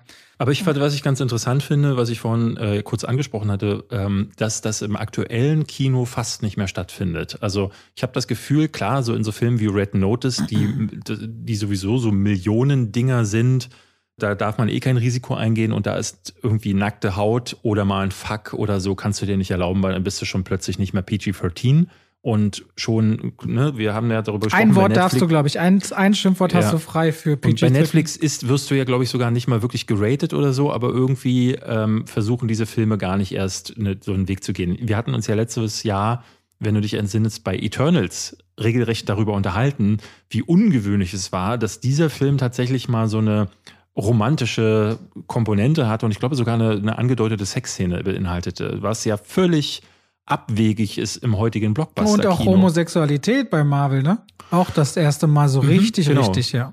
Ja, und ähm, ich meine, es muss nicht immer so sein wie jetzt in diesem Getaway oder in einigen anderen Filmen der 80er und 90er oder sowas wie neuneinhalb Wochen, weil die natürlich auch klar gedreht wurden. Da ist man halt diese Gefahr eingegangen, dass der Film Rated R wird, weil man dachte, das findet dann dadurch schon so seine Nische. Und ich glaube, wir hatten ja neulich darüber mal gesprochen, dass äh, diese mittelgroßen Filme, die verschwinden ja durch den Streaming-Markt gefühlt so ein bisschen.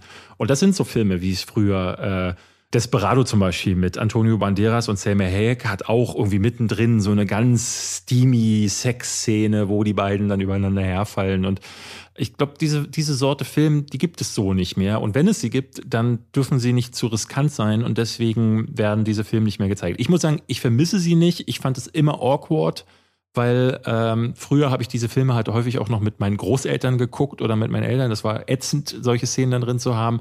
Neulich bei House of Gucci war ich zum Beispiel ganz überrascht. Da gibt es eine längere Sexszene, jetzt nicht allzu explizit, aber den habe ich ja mit meiner siebenjährigen ähm, kleinen äh, Tochter geguckt und die saß dann auch, denn wir waren beide ein bisschen äh, berührt, äh, peinlich. Und ich finde aber auch, die tun oft den Film aus bremsen. Es gibt meist keinen Grund, warum das so sein muss. Und bei House of Gucci ist es schon für die Charaktere und für diese Leidenschaft und dieses genau, genau, genau. genau.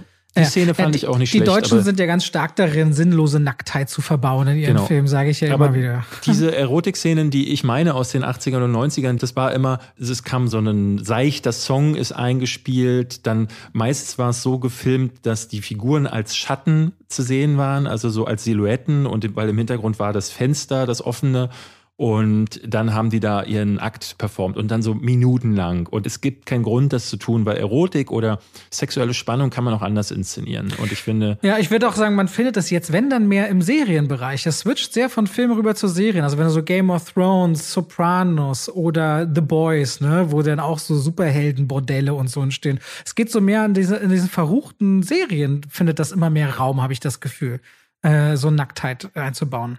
Ja, ich glaube, da geht man dann auch nicht so viele Risiken dann, äh, dann in dem Fall ein, weil ja. da nicht so viele Gelder verloren gehen. Ja, das, aber das ist uns, das soll unser kleiner Abriss zum, zum Thema Porno, Sexualität im Kino und äh, Erotik sein.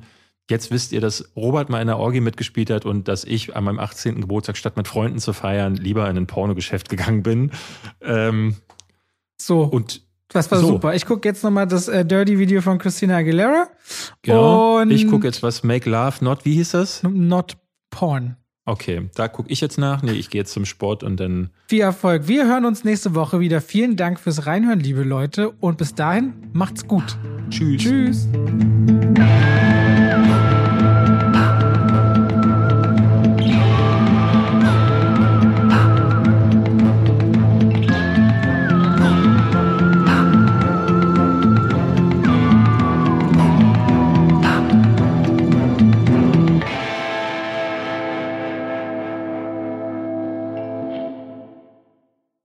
Und damit schalten wir raus aus dem Podcast und rein in die Werbung. David. Ich trinke noch. David. ja. David. Ja. Wir ja. haben gerade über was gesprochen. Du hast gesagt, oh, du tust dich so schwer damit, ne? Du tust dich so schwer damit, zum Beispiel geballte Informationen einfach so hintereinander zu sagen. Mhm. Das fällt dir irgendwie schwer. Weißt du, Ja. was überhaupt nicht schwer ist? Was denn? Einen Überblick über all seine Versicherungen zu haben. Oh, Schöne Überleitung. Aber wie, wie bekomme ich diesen Überblick? Das ist super einfach. Kennst du die Clark-App? Kenne ich, ja. Ja, Clark, C-L-A-R-K. Mhm. Haben wir schon im Podcast schon manchmal drüber gesprochen. Ja. Das ist eigentlich super einfach. Du kannst da innerhalb von wenigen Minuten einen Überblick über all deine wichtigen Versicherungen haben. Und das Schöne ist daran, auch wenn du mal was ändern musst oder was geändert werden soll, das kann alles Clark für dich machen. Denn die haben Versicherungsexperten, die durch tausende Tarife durchscannen können, welche Versicherung für deinen Lebensstil genau die richtige ist. Also David ist ja so einer, der wenn ein Fahrrad, wenn er mal fährt, vielleicht auch mal umfällt. Da braucht man eine andere Versicherung als jemand, der nur viel zu Hause auf der Couch sitzt beispielsweise. Und klar kann das alles für dich möglich machen. Da kannst du deine Versicherung auch hochladen, da können die geprüft und gecheckt werden. Ist es genau für dich das Passende? Wichtig ist immer zu wissen, dass man dann sein Versicherungsmandat auch überträgt auf Clark. Das ist in der Versicherungswelt so gang und gäbe, nichts, was die jetzt erfunden haben. Das heißt, dein bisheriger Versicherungsvertreter, wenn es jetzt eine Unfall- oder eine Haftpflicht oder eine Krankenkassenversicherung, also eine Gesundheitsversicherung ist, dann ist natürlich klar, das Mandat wird übertragen auf Clark, aber kann man auch jederzeit wieder kündigen und ist natürlich kostenlos. Und wenn ihr jetzt Clark ausprobiert, ihr findet natürlich alle wichtigen Infos und Links in den Shownotes, dann kriegt ihr sogar einen Shopping-Gutschein im Wert von 30 Euro, wenn ihr zwei von euren bestehenden Versicherungen hinzufügt. Pechschwafel 54, also Pechschwafel 54 als Ziffern. Das hintereinander und dann ist dieser Gutschein euer, insofern ihr natürlich zwei Versicherungen eintragt. Und das könnt ihr natürlich dann verwenden oder diesen Gutschein für Apple, für Ikea, für Amazon, whatever ihr gerne wollt und braucht. Und Clark ist da ein ganz einfacher Begleiter, um bestens abgesichert zu sein. David, hast du Lust mal drüber zu schauen? Weil dein Lebensstil, der könnte ja bestimmte Versicherungen nach sich ziehen. Ich glaube, ich mache das mal, Robert. Danke für den Tipp. Bei welcher App? Bei Clark. Ganz einfach. Vielen Dank und damit schalten wir raus aus der Werbung zurück in den Podcast.